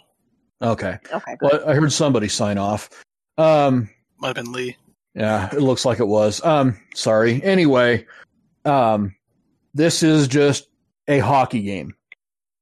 And if you want arcade hockey, if you want simulation hockey, if you want fucking pond hockey, it's there for you. Um, if you just want to have a shoot around with your friends, you have that option. Um, what they've done is just take all of these corners of of hockey culture and condensed them all onto a disc. And i think that's fucking beautiful. And you know you have your world of CHEL which is like your personal avatar that you take through the online modes um where you're just showing up and playing as yourself. And that's a fucking blast. Um if you want to do online professional hockey like um EASHL is a thing. Um, you can do pickup games, anything that you can imagine. Um, you have that option. And so NHL 20 has followed suit. And I honestly think that, you know, a, a few minutes ago, I was talking about how maybe you could occasionally make great strides within the annualized framework. And I really feel like for the last few years, the NHL franchise has been a case study in that. Like they have done a bang up job of bringing that across and um, helping to get their brand to transcend what you usually think of with the annualized hockey simulation or the annualized sports simulation. I think um, it would behoove a lot of other studios to take that into account and take, you know, think about that model when they're developing their own games because um, what what EA has going on up in Vancouver is special. Um, my next one is going to be Sonic Mania. Uh, yeah, um, don't fuck with what works, and the Sonic series will, um, you know, can still shine just as well today as it did in the '90s. Um, I feel like we've kind of reached a critical mass where, uh, okay, we've taken all of these long-standing franchises in these really radical directions that may or may not have led to success, but some of some of them are just ringing hollow with what we've been doing. So maybe let's go back to that um, that initial foundation that we know for a fact worked and build upon that. And I'm hoping to see more of that as we move um, into the future uh, of gaming because that's only going to diversify the selection of games available even further. Whereas when 3D first landed in the mid 90s, you kind of had these homogenized experiences where everything was converging on the same point. So, um, having the 2D option on the table, having the classic option on the table, I think will do a lot to give these long running franchises their own niche in the um, in the framework of just this massive game industry that we've built um, in the intervening years, and Sonic Mania is a perfect example of that. So, the next spot is actually occupied by two games, and it's not because I was trying to cheat and slip a sixth game in there, but because they're two games that are really emblematic of the same thing, and they're there's one that I prefer, but there's one that's more meaningful in that context, and so I'm just lumping them together, and that is Samurai Shodown and the King of Fighters 14. SNK's rebirth has been absolutely one of my favorite stories of this generation, and um, just to see them back as prominently doing what they do best, um, with a parent company that can sign um, sign so many production paychecks to make their vision really work out on whatever hardware it happens to appear on. Just it, it's a feel good story from any angle, and I'm really looking forward to seeing what they have. Um, you know what they have for us next because I'm sure uh, we'll be hearing about it soon. I mean, King of Fighters 15's already been announced. I'm kind of surprised we haven't seen something at TGS so far, but I don't think the show is over yet, so maybe that's in the pipeline. Um, we know that Yasuyuki Oda wants to do um, wants to do Garou 2 Hmm. because that got um, that got scuttled in the final days of R and D one back in the day. Um, there's a lot of places that SNK could go, and they're all really fucking exciting. So, um, I figured having those two games occupying a single slot um, on my top five was fitting, just because it's not really the games themselves that um, that I'm putting there. Even though um, if I if I was going with the games themselves, it would be Samurai Shodown in that slot. Um, it's just really the the weight of having SNK back and the presence that they have in the current um, gaming landscape that I'm really trying to make mention of. Um, the next one is maybe a little bit unfitting because they're technically um, seventh gen games, but there's a game changer in there that I had to include it, and it's also kind of what does this game mean for gaming, and that's going to be Wipeout the Omega Collection. VR compatibility for Wipeout Omega Collection is a moment that I have been waiting for in gaming since I was maybe 14 years old. Um, just getting to play Wipeout in VR and having it work as well as it does. Oh my God. Um, I couldn't leave that game off of this list. Um, when summing up the generation because that is the that is, as far as I'm concerned, the VR killer app.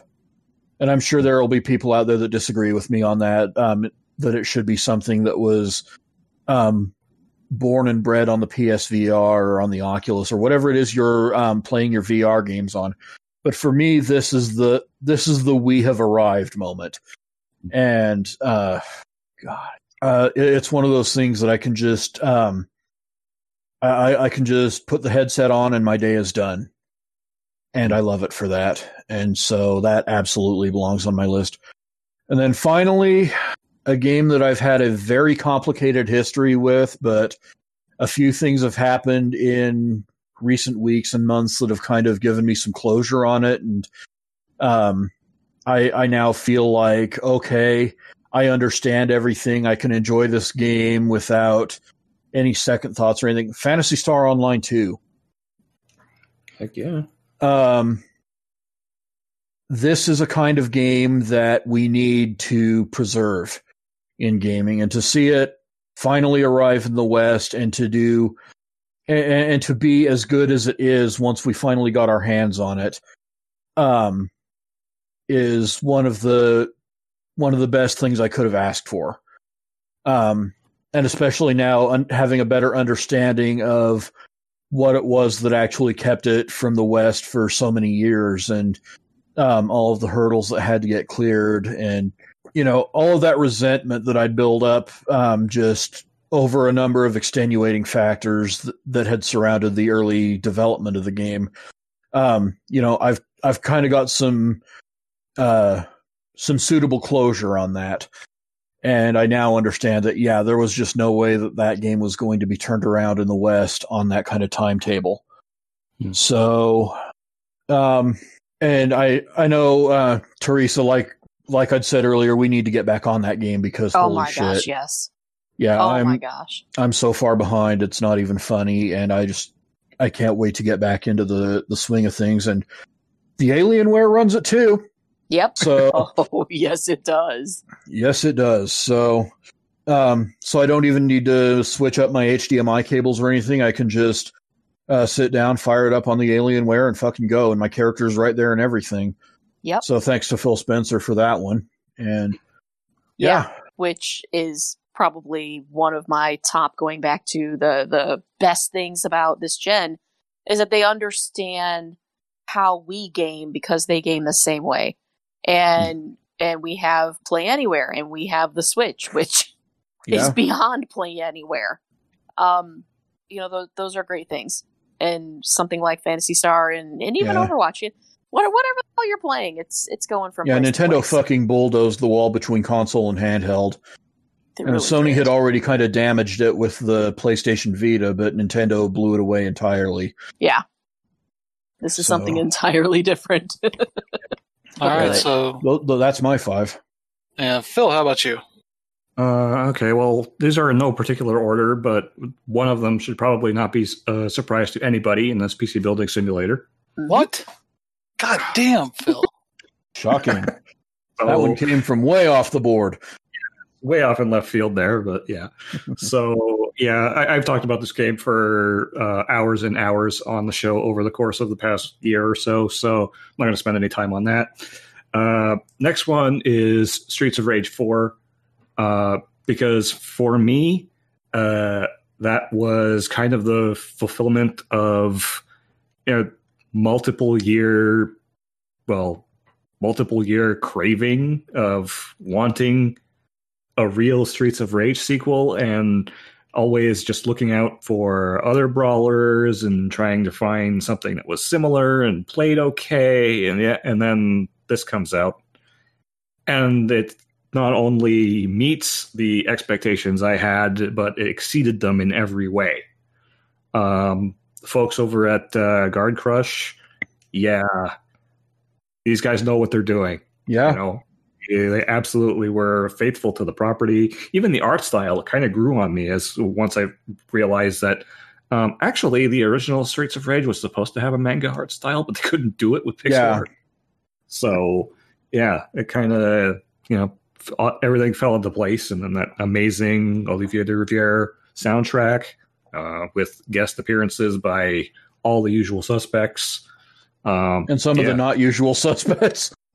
some of the not usual suspects, but it was uh, it, it was it's an amazing game. I've got it physically. Um, by the way, that uh, limited run games they do really good work. Uh, took them a long time to get it to me, but uh, yeah, it was definitely worth it. Uh, so there's been that. Uh, another one I'll put on there is Bloodstained for more or less the same reason. Uh, wanting a good Symphony of the Night um, follow up. Huh.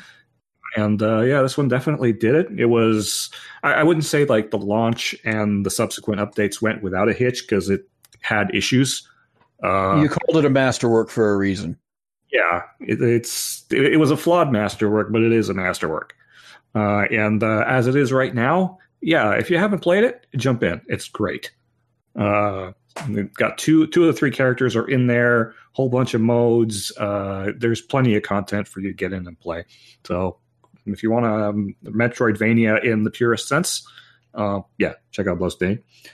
Uh, next one I want to touch on is uh, kind of what Pat said with uh, is, with Samurai Shodown and King of Fighters 14. I guess I'll do the same thing and lump them in with the uh, uh, at the same time. Having Uh, SNK back is great, isn't it? And K back is great. Uh, if I were going to pick Uh, one of the games I'd probably also go with Samurai Shodown because okay, King of Fighters 14 was really good, Uh-huh. but uh, Samurai Shodown feels like a honed, polished, and absolutely solid piece of fighting. Uh, well, of fighting Yeah. game master. It's uh, you could basically It's Hidetoshi Ishizawa, Neo G. Yeah, the guy who got the guy who gave us Third Strike. I mean, that's it's that's a all you case really study. need to know. right and so uh it's it's on the list for that He Uh, literally went to SNK to make that game and then left yeah after he was done. that's yeah so i'm gonna do this now uh, all right i'm done see ya He checked it Um, off. Of, he checked Samurai Shodown off of his bucket list of games that he wanted to develop before he dies. So and Yeah. that's done uh and uh fourth one i'm gonna go with axiom verge Mm. good, good one. was a great game that it starts off fairly simple with uh, a fairly simple premise and then mind And it goes off you. the rails. So uh, it's a very, very good game, also done by one person. Yep. Uh, it, uh, it's done by one person with a very, very distinct style. Um, in that, yeah, visually it kind of looks 8 bit, but kind of not. Because there are certain areas that really don't look 8 bit at all. Uh, and uh, there's that really amazing chip tune hybrid modern soundtrack that he's got in there uh, which he did a really great job with. Uh, Yes. Yeah. it's it's a fantastic game. It was our 2015 game of the year uh, for good reason. So, yeah, play that game. It's out on all of the things. Um, so there's that. Uh, and finally, one that I typically wouldn't pick, but I'm going to pick it anyway because uh, after having recently started playing it, I can definitely see now why everybody loves it so much, and that is The Witcher 3. Oh my Oh, god! This- left too early. I feel like that's a whole other conversation we could have had. But Uh, we're already three hours into this. So, uh, yeah, Witcher 3 is fantastic. The writing is fantastic. Uh, gameplay customization is really nice. Uh, if you're playing on PC, you can have a good set of mods. If you want to get rid of stuff like weapon wear and stuff like that, you can re- you can play that the way you want to. Uh, and uh, yeah, it's just a really great CD Projekt Red game that will uh, use as much hardware as you have. Um, so, yeah, very scalable, but also will look absolutely gorgeous if you crank the settings up. So, uh, so those are my five. Uh, Chris? All right, so yeah, I'll get to mine. Uh, so I kind of did put them in an order. I don't know, but uh, number five is Diablo three: Reaper of Souls Ultimate Evil Edition. and put it, putting mine in Uh, any kind of order probably would have required some weeping. Yeah, I didn't think s- too super hard about this. I just like uh, think about games that I would put in the top five. Mm. Uh, even looking back at my top ten lists over the past over this current gen, uh, very tough to kind of pull stuff out of that Yeah. uh, for this. But yeah, Diablo three. I'd never played a Diablo game before. The, Oh, wow. That game, because I didn't really have uh, a PC to play it or Oh the, the drive to do it in that way. Um, so yeah, I came to this. Uh, the most surprising thing was kind of just the graphics uh, coming out of it, like looking like, oh, this this is what Diablo graphics look like. Kind of looks like WoW uh, a little bit. Uh, definitely could tell like they were aiming for like a wide range of PCs to be able to play it. Um, but As when they got it to Blizzard's way. console, yeah, when they got the console, uh, adapting it for controller just works so well. Yeah. Uh, in a way Phil, we that gotta get him on Diablo 2 one of these days. yeah, yeah, if you can get it to play properly. Yeah. Yeah. Um, but yeah, it's and it, it the console version kind of just outclasses the PC version in a number of ways. Um, in a wild way, that you're like, why didn't you guys put a lot of this stuff into the PC version? Let's play it with the controller. Uh, I don't know why they wouldn't do that. Uh, maybe they'll do that with Diablo Four. I don't know. That was the, what you heard now was the sound of like 5 million PC gamers having a stroke. yeah, Yeah, but I've played it on PC and it's like just all the damn clicking. Yeah. God damn. Oh yeah, Uh, it controls so well on console, having uh, you know, the use of the dodge and all that kind of stuff that just uh, really gives it new life uh, in a way. And Yeah. it's definitely a different game on the PC than it is on console. yeah, advantage you get which on is the wild because. Overwatch lets you use either. Hmm. Let you kind of do do it how you want. It's like, yeah, you guys could do this on Diablo. Bring more people in. That'd be another few million co- uh, copies you could sell to people. Um, but yeah, it's it's just such a good game. I've played through it a bunch. I haven't played it for a while, but uh, it's just a, such a fun game, and really set me on this path of trying to find others like it that were anywhere near as good. Because there's a lot of Diablo clones. They're not really uh, as successful as this one was. I think the closest was that uh, Marvel Heroes Origin game on consoles that played so Mhm. well was just on the cusp of being as good. Need like a couple more updates to uh, fix up the controls uh, and some stuff like that, and then they got fucking canceled. So yeah, there's not been too much uh, like that that's done it really well. I think the other one I really liked was like Alienation, which was more of a dual stick shooter uh, version of that, but that was a, a lot of fun game too. So uh, like a game just such a good example of when uh, Blizzard gets it right. They Yeah. nail it. Yeah. Uh, in a way that nobody else can really touch them. Uh, Like even never- now, like modern Blizzard can still win the lottery once in a while, and when they do, oh my god! yeah. Yeah. yeah. And I would throw for my number four, uh, Astrobot Rescue Mission, just the best platformer of this generation by a good amount. Uh, it works so well in VR in a way that uh, the people are like, oh, just- make it not VR. It's like, it wouldn't really work out super well that way. It's kind of the perspective is, But there's that Huge part of the PS5 way. pack in. yeah, but that's That's a different thing as well. Like, Hmm. they had a the first like Astrobot game was in the the pack in for the PS4, and was the thing that got people to be like, oh yeah, they should make another platformer out of this. Use use this character and do this cool stuff again. It's like yeah, and it nailed it for the VR where you kind of need to use your own uh, headset to look around the level and find uh, some of the collectibles because you can't just see them if you're just sitting uh, and looking forward uh, especially when they pull like a Mario Brothers, Super Mario Brothers kind of thing to it, where once you move ahead, you can't move back. So, uh, you kind of need to like be flexible and look around and find things that are, uh, see like the the collectibles that are around uh, as you try and explore these stages. And the boss fights are so good. The music's amazing. Probably some of the best music in this entire generation. Uh, the I'm gonna have to try this. Yeah, That's it great. is so damn good. I'll s- send you some links uh, for the the soundtrack because it is. Oh, jeez, I even saved some of it to my hard drive to listen to it on occasion because uh, there's one that's particularly that happens in the cave uh, areas and it reverberates on the walls with the 3D audio.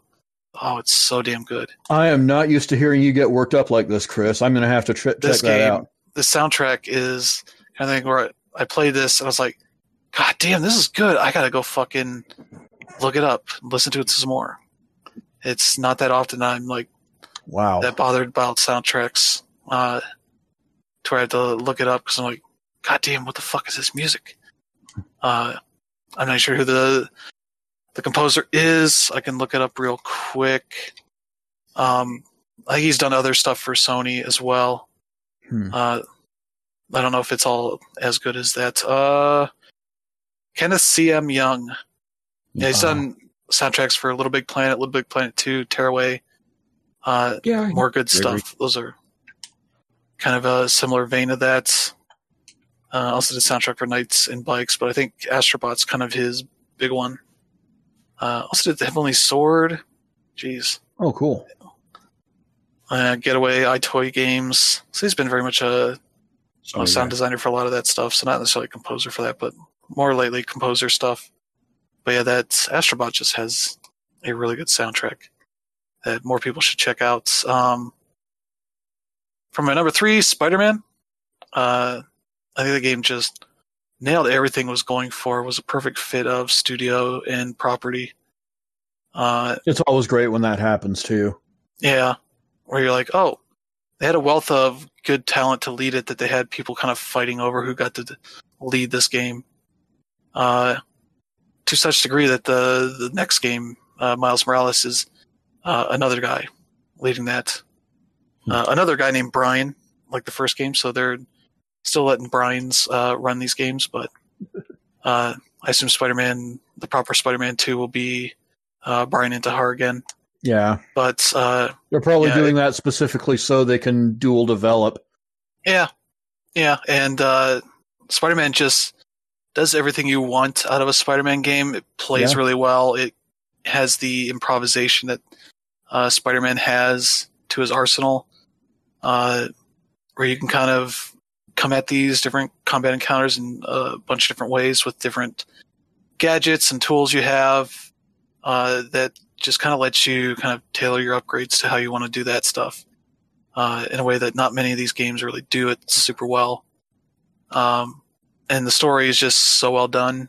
You care about you know Peter's uh, story, the uh, MJ, uh, even Miles and uh, Aunt May and all that. Uh, they do such a good job of characterizing them. Uh, and the cop. I mean, whoever she yeah. was, you or something. I don't remember. oh yeah, Spider I haven't Cop. played it. I've just watched it, and Yeah. just watching it, I'm like, okay, who who who is this, and what's going on with her team, and are they going to Yeah. be okay?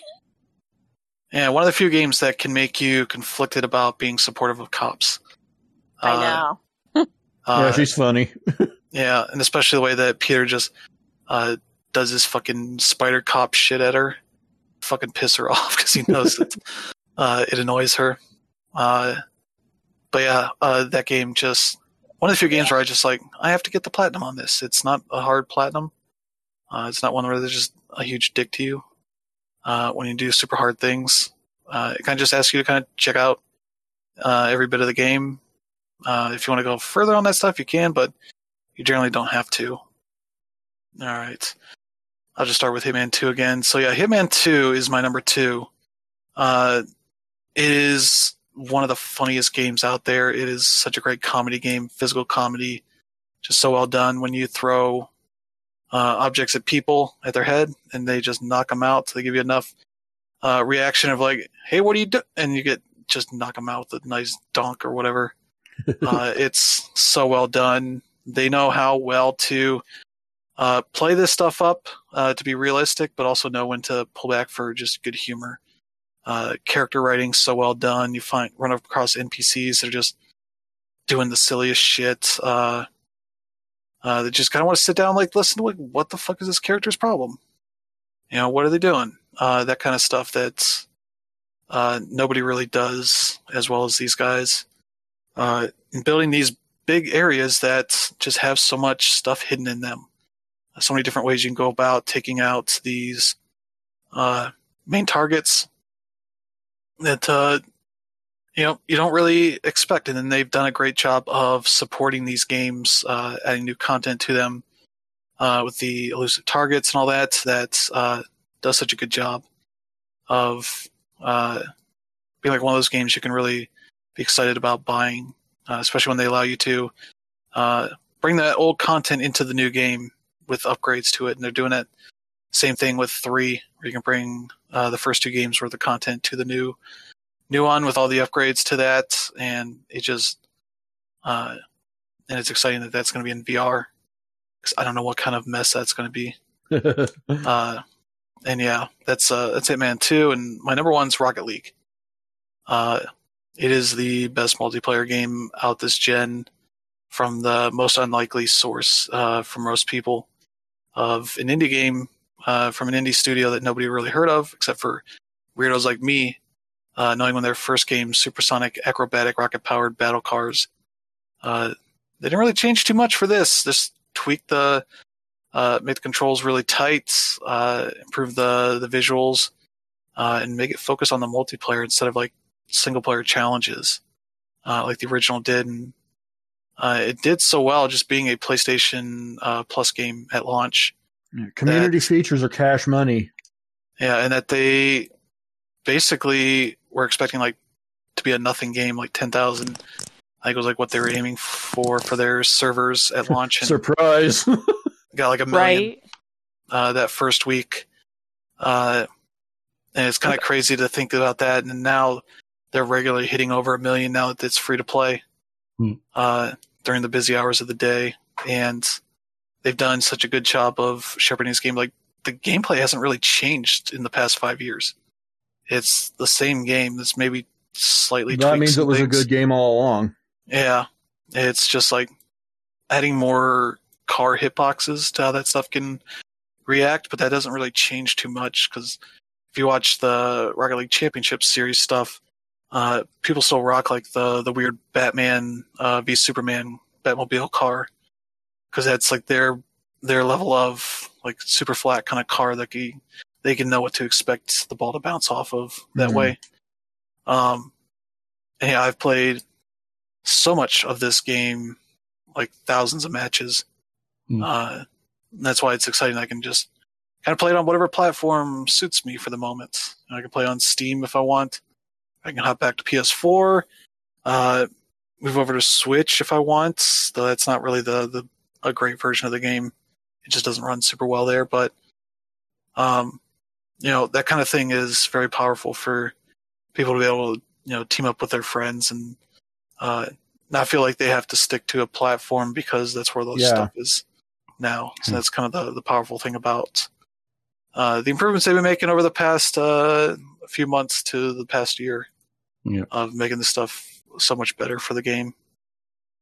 Uh, it'll be exciting to see what they can do for next gen with that.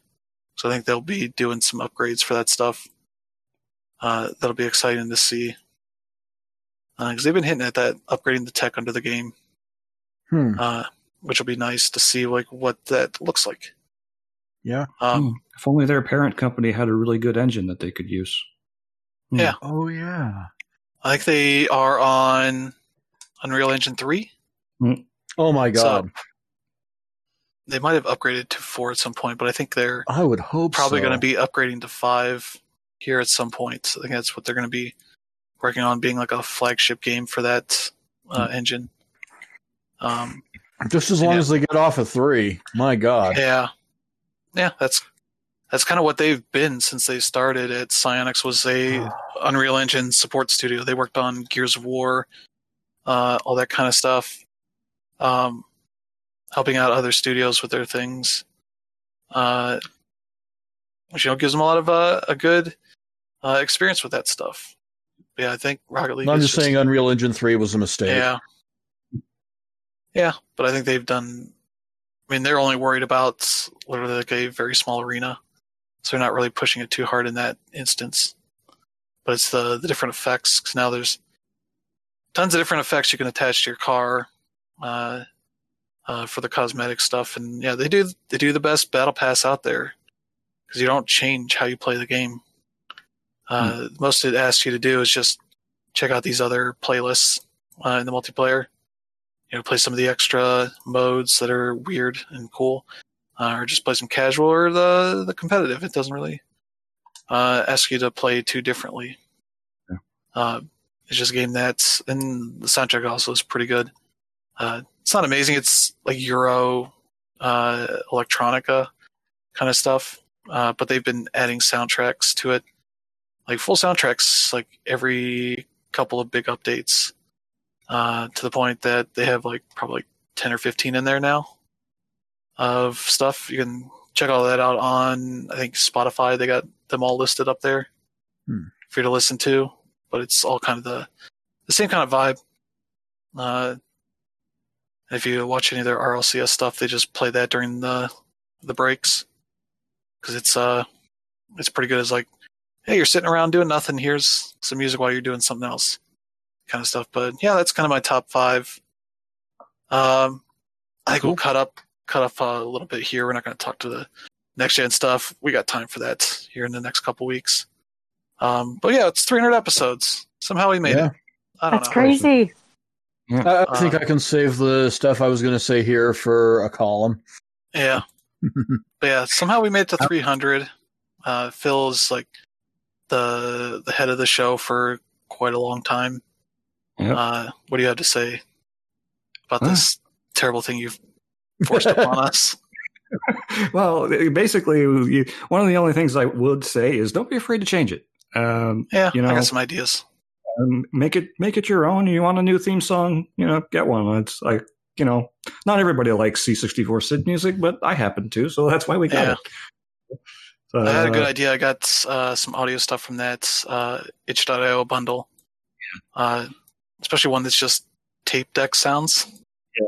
So I was like, oh, it's be cool if we could just make it sound like uh, you're putting in a tape to listen to this. And Yeah. I will also uh, piggyback on that statement by saying one of the reasons that I stepped away is so that this show can become what it needs to be in the new scope of of what our podcast lineup is going to become. So Yeah, Yeah, I've been thinking like, of that. So you have we'll be making you some have a full blessing. Yeah, I've been thinking about that. It's just getting the time to fucking put the work into it. Yeah, right. yeah. Uh, As uh, as everybody is discovering, doing podcasts is a lot of work. Yeah, and behind the it's really scenes, uh, rewarding though. we've had our recording go down a couple times. So that's Yeah, Uh, so I've dealt with this, like when I had to splice together five different. Uh, I remember that. Oh my gosh. Yeah, so if Um, you're expecting me to cut all the uh the clicks and such that people make, uh, fuck it. No. as long as you get transitions that don't sound like they're completely uh, jumps. Yeah, I think I've been Yeah. doing pretty good with that. So, Uh, if you haven't noticed any of that, then I've been doing a good job, I guess. well, I could tell, but that's because I've done this for so long. Yeah, Yeah, Yeah, you're a weirdo, Phil. So, and you'll be am one too very soon. a- God. Okay. Um. but yeah, it's it's been fun, like doing both of these shows. Yeah, Uh, we get to kind of speak our minds, try to find ways for this show, especially to uh, get more out of people. Hmm. So we've been having some shows of late where it's uh, the time frame when we start the show has just been kind of the most uh, the biggest hurdle for everything. yeah. This will this will on. definitely give you the chance to bring more people in. Yeah, And this might not be um, something that you know. Obviously, this is recorded, so people are uh, listening to this whenever it goes up.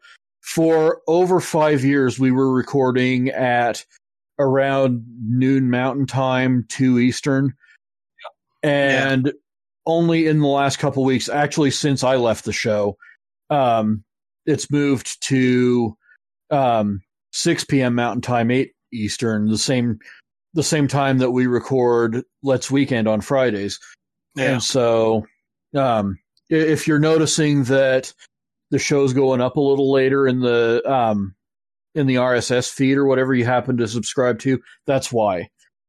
And so, that goes up Yeah. like late Sunday anyway, so it's not really yeah, it's not too big a difference. I would assume most people, if they're subscribing, is getting it on Monday.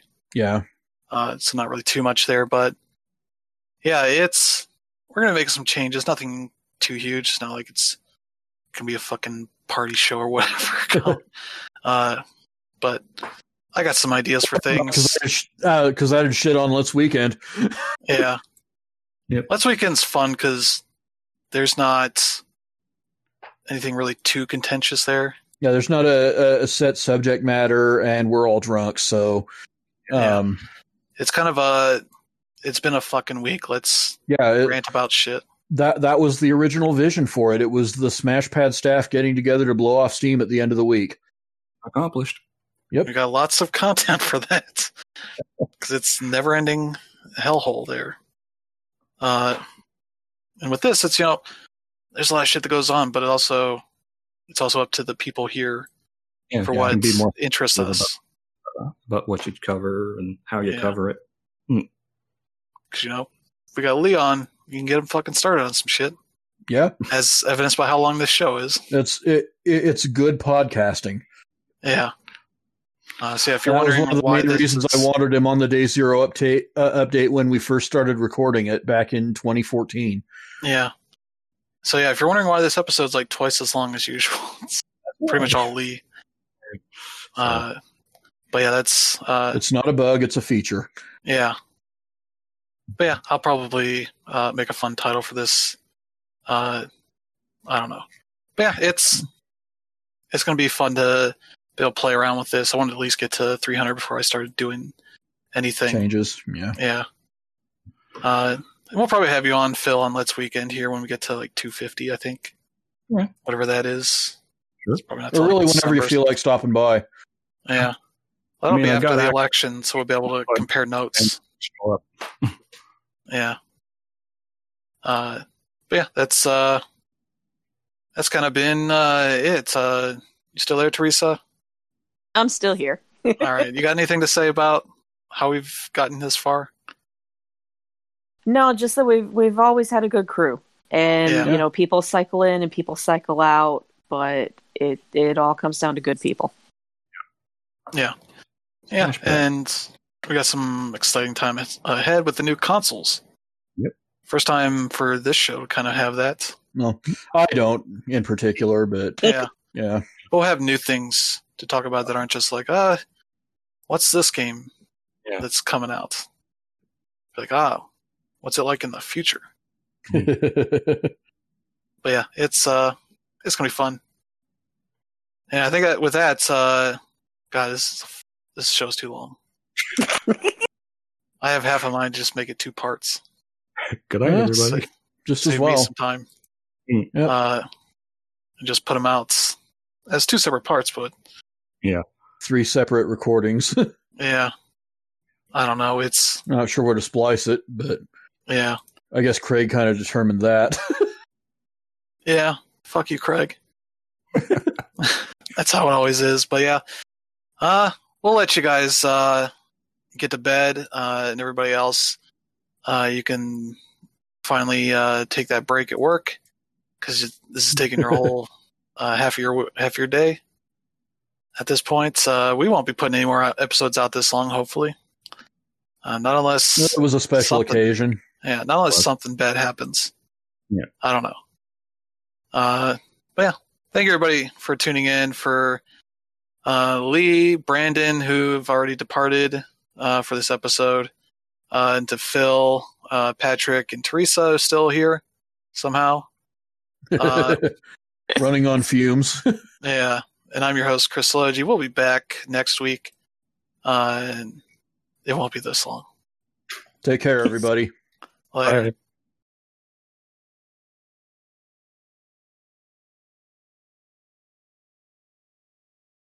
Welcome to Day Zero Update for September 27th, 2020. I'm your host, Chris Logi. I'm Brandon Perkins. I'm Patrick Mifflin. I'm Teresa Salmons. I'm Lee Lamb. Phil, Still He getting was in, right he's, still, he's still getting in the cake. Yeah. Somebody get the knife out. We might have to carve him a, an escape hatch. Oh no!